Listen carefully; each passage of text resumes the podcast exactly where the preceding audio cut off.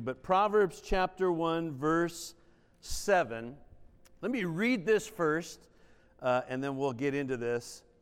I'll, I'll read it, and then I'll read it how I read it this week, is what stood out to me. Proverbs 1 7. The fear of the Lord is the beginning of knowledge, but fools despise wisdom and instruction. The fear of the Lord is the beginning of knowledge. Here's how I read it this week The fear of the Lord is the beginning. Notice what it says The fear of the Lord is the beginning of knowledge. And he goes right in, Solomon does this. But fools, what do they do? They despise wisdom and instruction. The fear of the Lord is the beginning. In fact, if you're taking notes, my title, you can change it there. My title is Is the Beginning is the beginning, the fear of the Lord. Well, of course, uh, the, the week that we're kicking off in Proverbs and reading Proverbs, uh, in fact, it's probably almost been a week and a half ago. Um, week and a half ago, I get a text at 9:51, I believe, in the morning. I'm at my desk, and it's my dentist letting me know that I just had my insurance approved taking out my wisdom teeth. Could I come in this morning? Heck no. right? I'll put that off as far as, yeah, I'm one of those ones still has their wisdom. So I actually had one taken out a couple months ago, uh, but this one was kind of going to be a little bit bigger one. So I had called and I said, you know, you just can't come in today for a wisdom. You know, you just don't call somebody and scare them like that.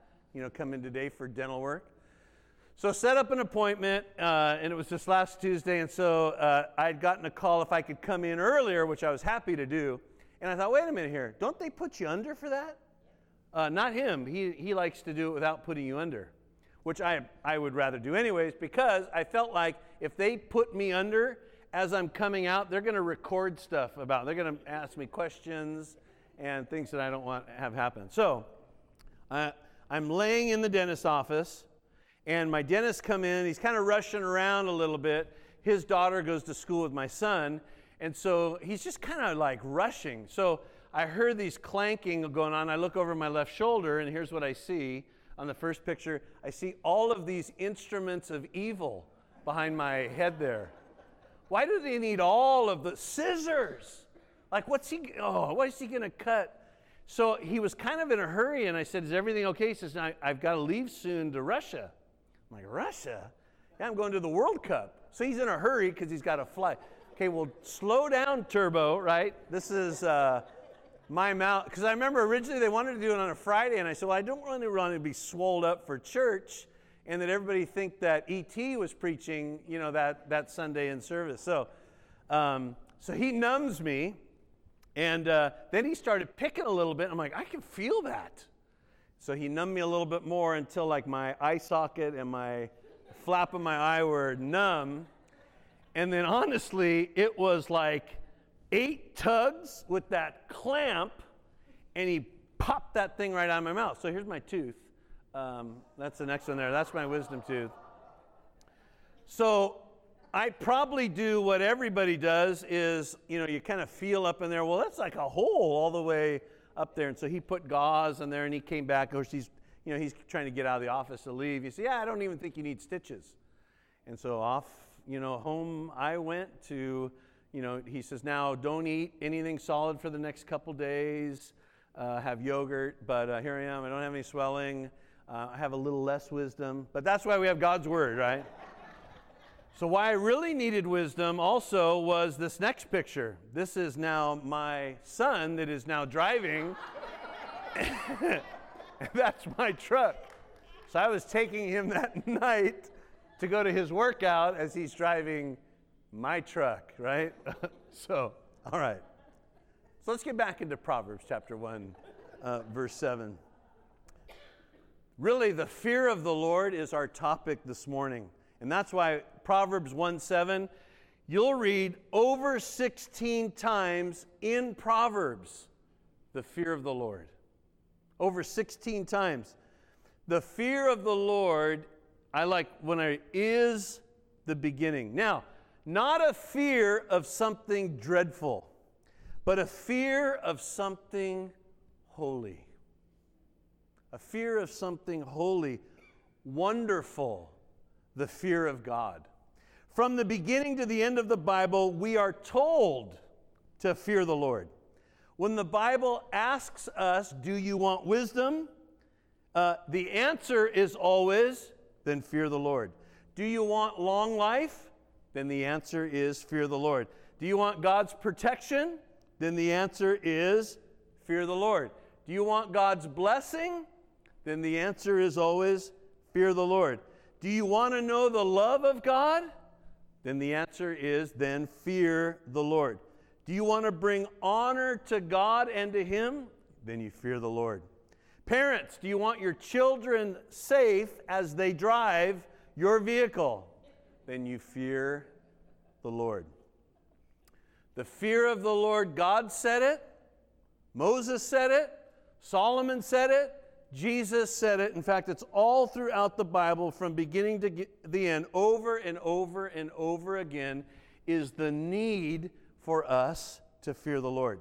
Now, many people think that the fear of the Lord is coming or living under a punishing master or somebody super legalistic. In fact, I wrote it this way fearing God and loving God go hand in hand.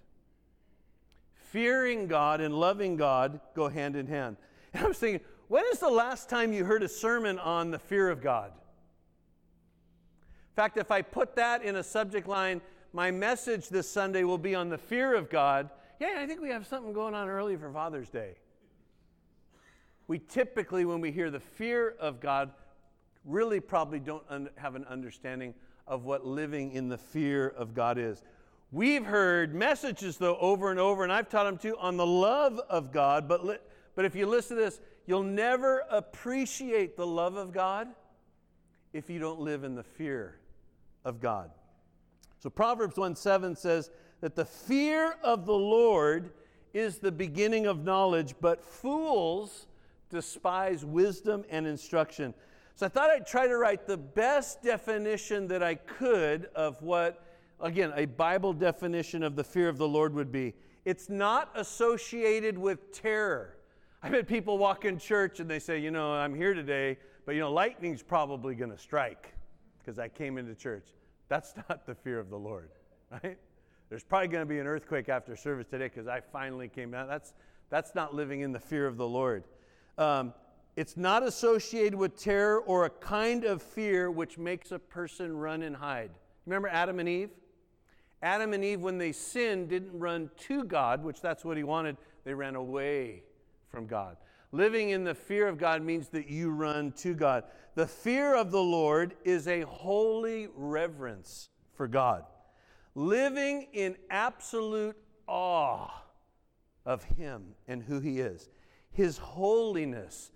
And it's a desire that as we live, we live to please Him. We are in awe of His holiness, we are in awe of His power, His purity his righteousness, his justice, and then here's what we're going to see in the Bible and his glory of who he is. You know, when we read in the Bible, we read in Genesis and in Exodus um, that in Genesis we read that Jacob wrestled with God and saw him face to face. We also read uh, in Exodus that Moses saw God face to face. But if you read your Bible, it says, No man has seen God. Well, wait a minute here. Genesis and Exodus say face to face. But here's what they didn't see they didn't see God in all of his glory. Because the Bible lets us know this. In fact, Exodus 33 20, he says, You cannot see my face. No man shall see me and live. No man shall see my full glory and live. John wrote about that in John chapter 1, verse 18. He said that, almost those exact words. Nobody has seen God at any time. Now, if you go to Isaiah, Isaiah 6, you can look it up later. Isaiah has a vision and he sees the throne room of God and he sees God and the train of his robe fills that whole throne room. But here's what he says when he sees the train of the robe he says, My mouth is unclean. The moment he has a vision about God, he thinks to his own self, he says, My lips are unclean. My lips are unclean. Well, that's the holiness or the power of God. You know, when you read some of these verses in the Old Testament, I want to read just a couple and then get back into this. When you read about the holiness of God and the love of God, yet you read a verse like this Genesis chapter 6, verse 6. This is right before uh, the flood with Noah. And you read these words about our Heavenly Father, and it says, And the Lord was sorry that he made man. He was sorry that he made man on the earth, and he was grieved in his heart. I doubt, though a, a child has probably heard some of those words, but probably didn't mean it as God said it. God was grieved in his heart that he had made man. There was no fear of the Lord. In fact, when I looked up in the Hebrew, the word grieved is to be in pain or to be tortured or to hurt. God hurt because people were doing whatever they wanted to do. Yet we read later in Exodus chapter 32, verse 14, when um, Moses is on the hill with God and he's presented with the Ten Commandments. And he's probably hoping that the people are down just worshiping or doing what they do. But you know, you read the Bible, they're building the golden calf and they're worshiping before it. And the calf's what brought them out of Egypt. And yet, God is so mad. In fact, his wrath is burning so hot that he tells Moses, he says, You know what? I'm going to start, let's paraphrase, we're going to start over. I'm going to burn them all and I'm going to start over with you. And yet, Moses reminds him of his covenant with Abraham, Isaac, and Jacob. In fact, it says in Exodus 32 14, so the Lord relented from the harm which what he would do to his people. It, the Hebrew is an interesting picture. It meant he breathed heavily and relented or was sorry or had compassion that he would not do what he needed to do because of his covenant with people. You know, and it's the same today. People are living their life however they want to live without any fear of the Lord. But as we're going to find in wisdom, wisdom is found and its beginning is when we live in that fear, that awe, that awesomeness of God. You know, when the Jewish scribes, when you read usually in the New Testament, the word scribe is used a lot. The scribes would translate uh, or they would take the Bible on um, the skins and they would rewrite it on other skins. But many times, if you read how they did it, it's pretty uh, amazing. They would visualize every word out of the scripture as they wrote it. They would visualize it. When it came to the word uh, Jehovah, or as we read Yahweh, they would wipe their pen and they would wash their entire bodies every time that that word was written because of the fear that they had for God and for His Word. In fact, God set this up early on, and I, and I love how He does this in Deuteronomy chapter 17, verse 18 through 20. Now remember, Deuteronomy is in the first five books of the Bible. A king had not been chosen for Israel until 1 Samuel with Saul. But listen to Deuteronomy, what's already laid out for eventually a king. It says this and it shall be when he sits on the throne of his kingdom that he, this is talking about the king, shall write for himself a copy of the law in a book from one before the priests and the Levites. And it shall be with him, and he shall read it all the days of his life, that he may learn to fear the Lord his God. Now, I wrote that down. I need to learn I need to be taught. I need to be that good student of His Word. Learn to fear uh, the Lord his God, and to be careful to observe all the words of this law and the statutes, that his heart may not be lifted above his brethren, that he may not turn aside from the commandment to the right hand or to the left, and that he may prolong his days in the kingdom, he and his children in the midst of Israel. Now remember, this is Deuteronomy. Deuteronomy is saying, all right, or he's saying, when there's a king chosen, here's one of his assignments. He's going to have to write out the entire Bible himself and keep it with him all of the days. And when he does this, it's going to prolong his kingdom, he and his children in the midst of Israel. So God knew that the people of Israel would eventually demand for themselves a king. You know what they said? We want to be like all the other nations. We want to be led. And I, and I love what Samuel said. Oh, you want to be led? Okay, well, here's what happens when you get a king they take your sons and daughters as servants, they build their own military with your sons and daughters, they take your land. They take your vineyards, they take your crops, they take your money, they take, take, take, take, take. Is that what you want? Yeah, sign us up. Crazy, right? So, but God knew in advance that Israel would demand for themselves a king. So far in advance, he planned a spiritual discipline for those leaders. And they were to be devoted to him by writing his words uh, and devoted by serving his people. He mandated that every king handwrite his own copy of the law and keep it with him at all times and read it his entire life. This would be for them to learn the fear of the Lord. They would follow the words of the Bible, it would keep them humble, and they, as they followed God's command, He would prolong their kingdom and their children. That's what every king was concerned about. They want to keep their kingdom going, they want protection for their kids. So here's the wisdom of Solomon to us today, right? we're going to learn the fear of the Lord. And I want to read several of these to you. We're going to put them up on the screen. Proverbs 8:13. The fear of the Lord is to hate evil. Pride and arrogance and the evil way and the perverse mouth I hate. So he says, fear of the Lord is to hate evil. Proverbs 9:10. The fear of the Lord is the beginning of wisdom, and the knowledge of the Holy One is understanding. Here we have again, right? The fear of the Lord is the beginning of wisdom. We want wisdom, we want God's wisdom, we walk in the fear of the Lord.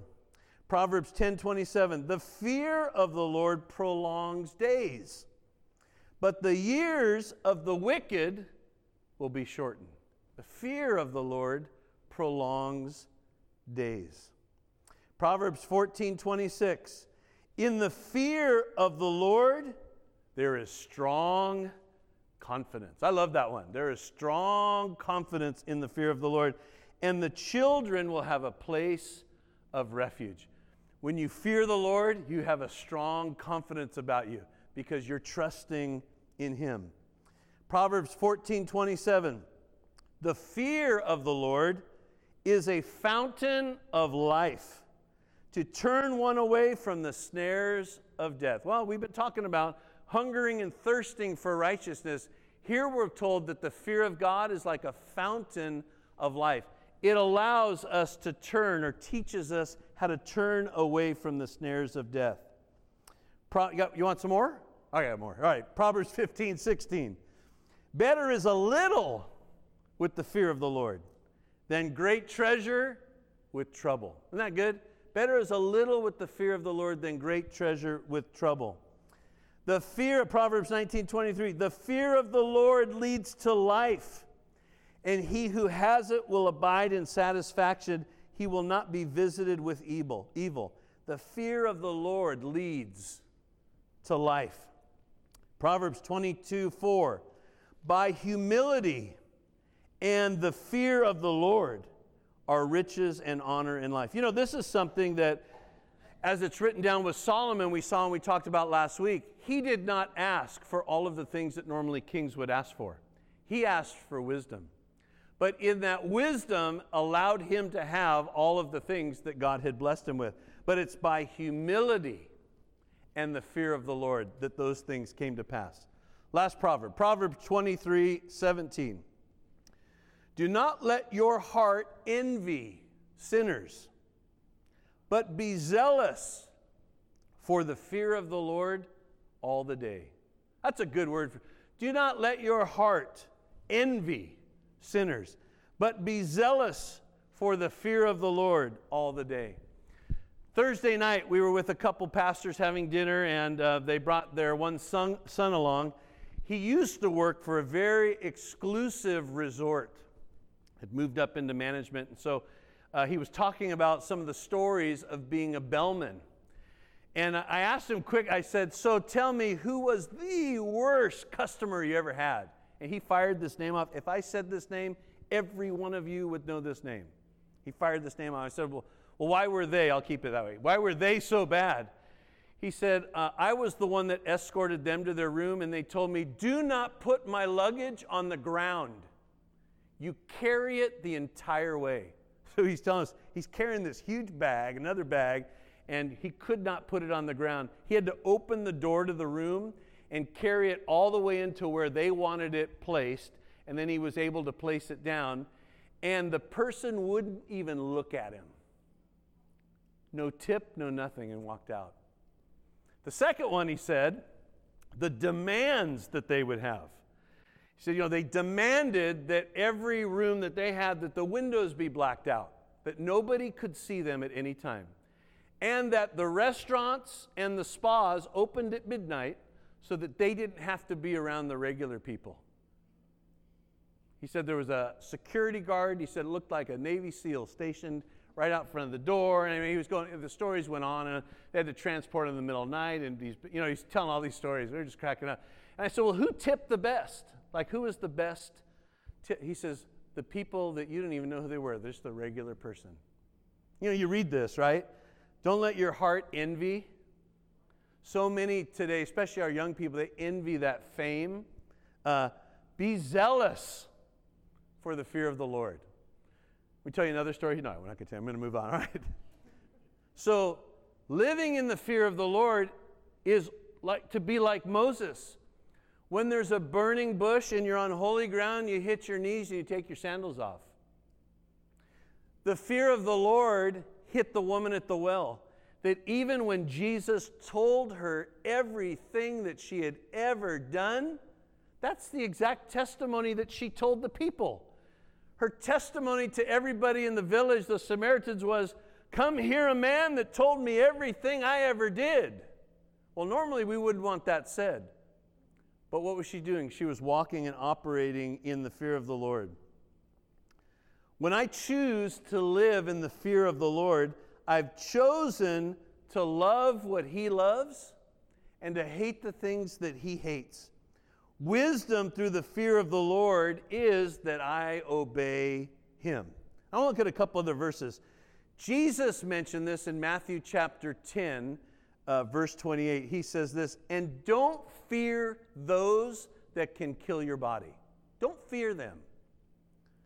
Fear, right? He says, don't fear those who can kill the body, but cannot kill the soul. Rather, fear him who is able to destroy both the soul and the body in hell. Notice who he's telling you to live and to please. You're not pleasing uh, mankind, you're pleasing God. I love this verse, Acts 9:31 because we usually don't read this many times in the book of Acts about the growth of the early church. Listen to what it says. Then the churches throughout all Galilee, or Judea and Galilee and Samaria had peace and were edified and walking in the fear of the Lord and the comfort of the Holy Spirit. They were multiplied. Well, usually you'd think, uh, and listening to Peter's exposition of the scriptures, they multiplied. No, what, what happened in this particular situation? Walking in the fear of the Lord and in the comfort of the Holy Spirit, they were multiplied.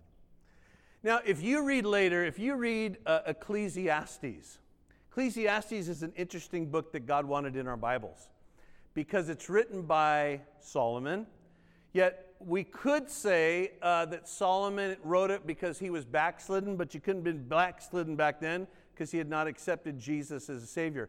His heart had turned. Uh, we'll get into that in several weeks. His heart had turned. He started marrying all of these different ladies from different nations and worshiping their gods. But still in our Bibles is this book of Ecclesiastes where he says vanity of vanities. But he says this in Ecclesiastes chapter 12, verse 13. Remember, the wisest one that ever lived, nobody before him, nobody after him except for Jesus, he says these words Let us hear the conclusion of the whole matter. Fear God and keep his commandments. Notice what it ends with For this is man's all. Wow. Tell your neighbor, wow. After looking at his entire life, everything that had gone well, everything that had gone south, he throws in this verse the conclusion of the whole matter is this fear God and keep his commandments, for this is man's all. Now, let me read this description again. This fear we're talking about is not associated with terror or the kind of fear which makes a person run and hide to God. The fear of the Lord is a holy reverence for God, living in absolute awe of Him and His holiness, and a desire that as I live, I please Him. We're in awe of His holiness, His purity, His power, His righteousness, His justice, and His glory. And Solomon says, This is man's all. Here's how I want to close today. If you can, I want to encourage you, if you would, as our, our worship team is going to slip up too, would you just slip down in your chairs on your knees? If you can't get on your knees, you just stay seated right there. I, I want us to end with, as they do this short chorus, us individually coming before the Lord in a posture, as probably Moses did, as many in the Bible probably did, taking that time of bowing a knee in honor before the Lord. That before we close this out, that we come before Him. This is our all. This is our all. Let me pray, and then our, our group will lead here in just a minute. So, Father, we come today. The fear of the Lord is the beginning. The fear of the Lord is the beginning. Lord, many times we so want wisdom. We so want that insight for the decisions and the things facing us. But the fear of the Lord is the beginning. So, Father, we pause for, for just a few minutes today, individually, coming before you to recognize your awe, your power, your purity, your holiness. Lord, I pray that we're like Isaiah, that we would say, Oh, my lips are unclean. But as we come before you, we learn, you teach us, it's our all to fear you.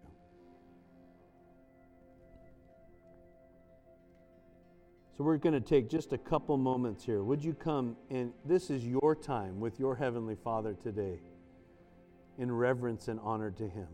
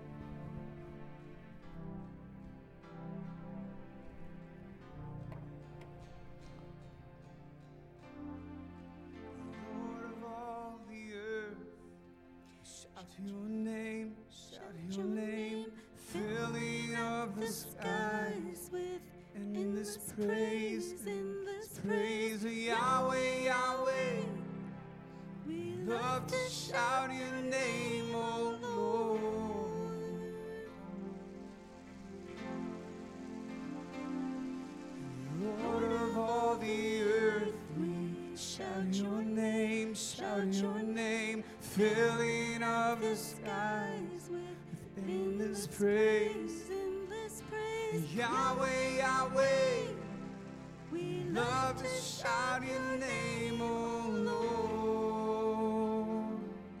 There's no one, there is no one like our God. We will praise you, praise you. There's no one like our God. We will sing, we will sing. There is no one like our God. We will praise you, praise you. There's no one like our God. We will sing, we will sing. There's no one like our God. We will praise you, praise you. Let's all stand There's together. No one like. We will sing. Oh. Lord of all the earth, we shout your name, shout your name, filling of the skies with endless praise. Yahweh, Yahweh, we love to shout your name, oh Lord. You're the Lord, you're the Lord of all, Lord of all the earth. We shout your name, shout your name, filling of the with endless praise. Yahweh, Yahweh. We love to shout your name, oh Lord. One more time through. You're the Lord of all, Lord of all the earth. We shout your name, shout your name, filling of the skies with endless praise. Yahweh, Yahweh. We love to shout your name, oh Lord. Yahweh, Yahweh.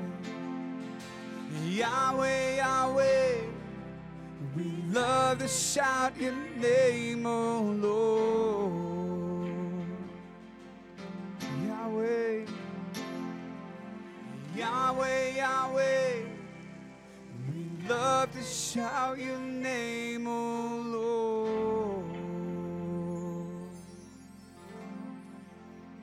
I don't know if you're aware, but a couple weeks back, a royal wedding took place across the pond. Did anybody stay up and watch it like I did?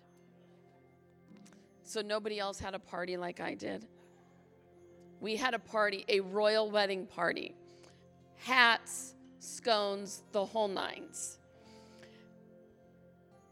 Do you realize when you marry into royalty, there is a set of rules that get followed. You just don't get to marry the prince and live happily ever after, and there's no rules attached. You become a part of a kingdom that requires a lifestyle that you walk in. I think one of those rules, um, I think it's already been broken too, but one of those rules is for the princess, she cannot wear anything that shows her shoulders, so on and so forth. You're a part of a kingdom that has guidelines. I don't even want to say rules, a lifestyle that not only benefits you, but it begins with the fear of the Lord because you are married to the groom, the king. He calls you his bride. You are the bride of Christ. And in that kingdom, when you married in, a royal wedding took place and you agreed to a lifestyle of walking in the fear of the Lord. And when we walk in the fear of the Lord, it opens up a life that you could never have imagined. When that royal wedding took place a few weeks ago, it opened up her life to a life she never was accustomed to. When you said, I do, when you asked Him to be your Lord and Savior, you opened up your life to a life that you had never been accustomed to before. And I can assure you, if you stay on this path, you will live a life that is far better than you could have ever, ever dreamed up. And you know where it begins? After the I do, walking in the fear of the Lord. Amen. He has so much in store for you.